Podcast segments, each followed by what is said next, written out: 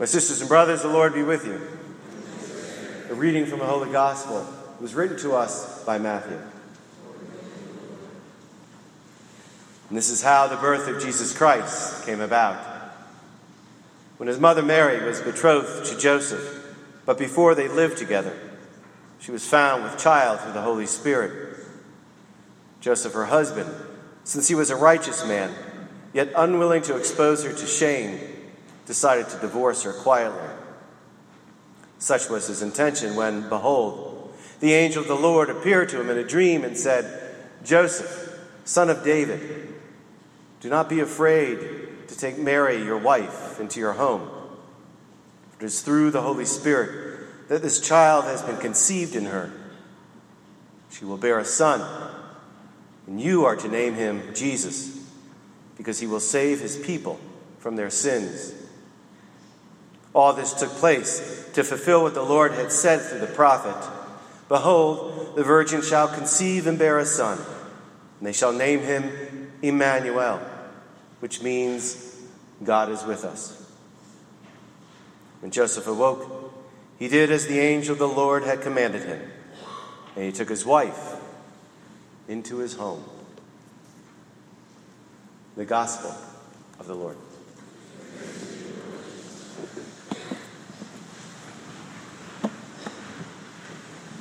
Good morning.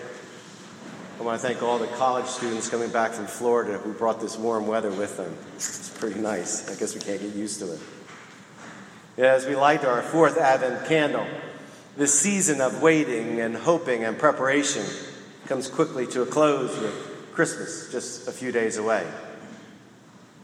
Or does it? See, for me, Advent is not just a four week season which kicks off the liturgical year. It's not just four weeks of getting ready for Christmas, whatever that means to you. And it's much more than just waiting for the second coming of Christ.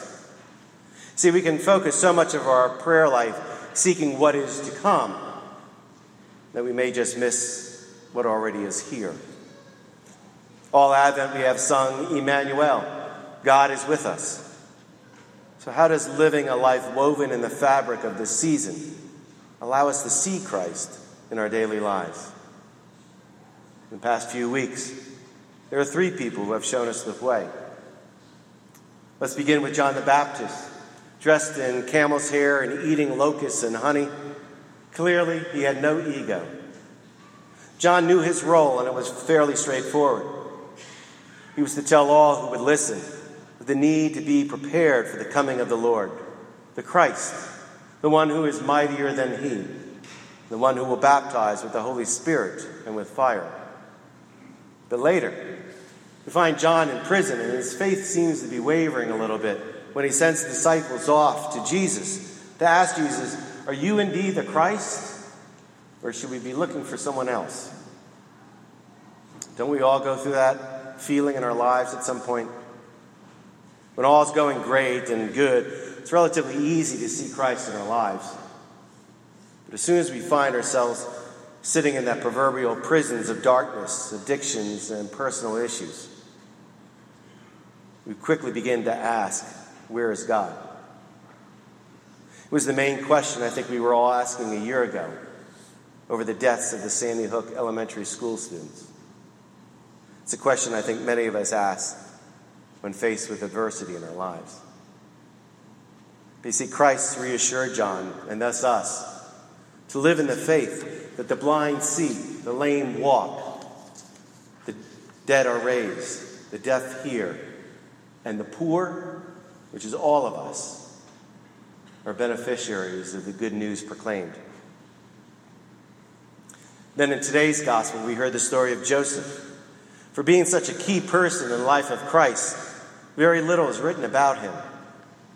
It's interesting that he's not mentioned in any of the letters written by Paul, which are the earliest writings we found in the New Testament. Nor is he in Mark's or John's Gospels. He only appears in Matthew and in Luke. And in addition to that, not a single word ever spoken by Joseph is ever recorded. Rather, only his actions. And in this case of Joseph, his actions clearly speak louder than words. Actually, they speak volumes about what living a life of Advent's all about. Betrothed to Mary, but before their marriage, Joseph is told that she's with child. What? Pregnant? Not married? One has to really pause here and take notice what happened to Joseph in his life. Imagine the flood of emotions that had to come over him. Like any man soon to be married, he must have had anticipations of what his life with his new wife was going to be like. But all that gets pulled right out from underneath him. What's he to do? What are the people in town saying about he, saying about Mary? If charged with adultery, she'll most likely be stoned to death.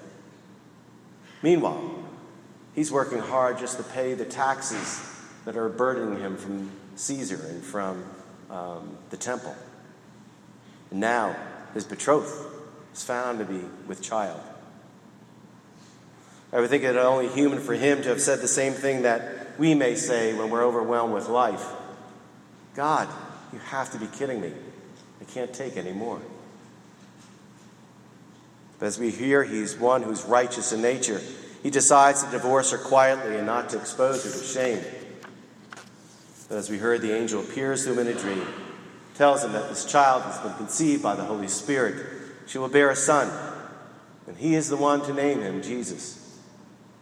When he wakes, he does as he'd been asked and takes Mary into his home. Joseph lives a life of Advent, of having faith in how God is ever present in your life, even when you least expect it. And lastly, this past week, the world mourned the death of Nelson Mandela, born in South Africa and raised Methodist by his mother. Christianity was central to his life. Living in Johannesburg, he became involved in anti colonial politics, joining the African National Congress and becoming a founding member of its Youth League in their search for justice against the practices of apartheid.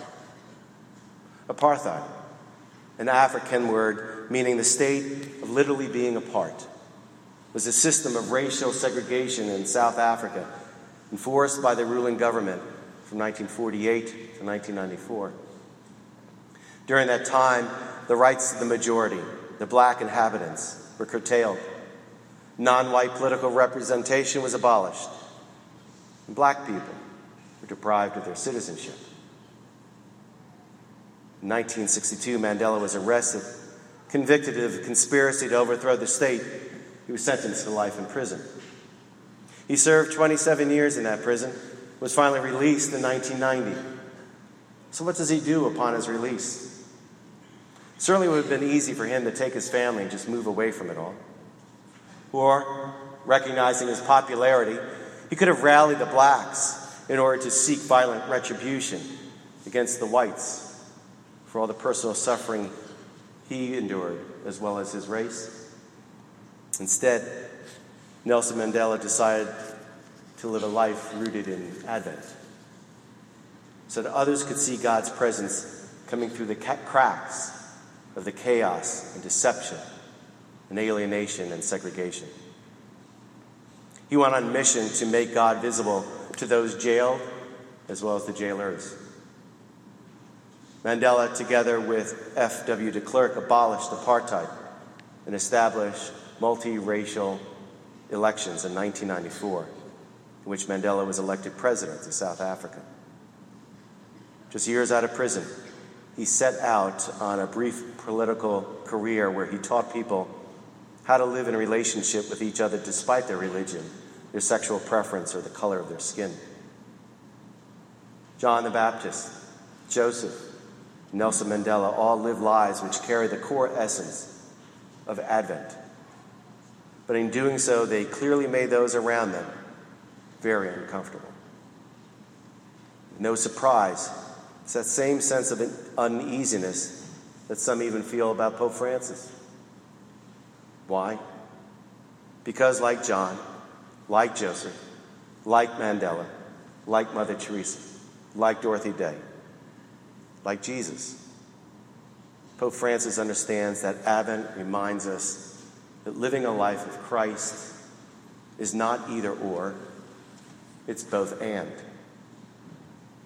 John found that his deep love of Christ also meant losing his life. Joseph, bringing a young pregnant girl into his home as his wife, also had faith that his actions were somehow part of God's plan. And while doing hard time in prison, Mandela also never lost hope and trust in God that one day he would be free and that he could end segregation in his country.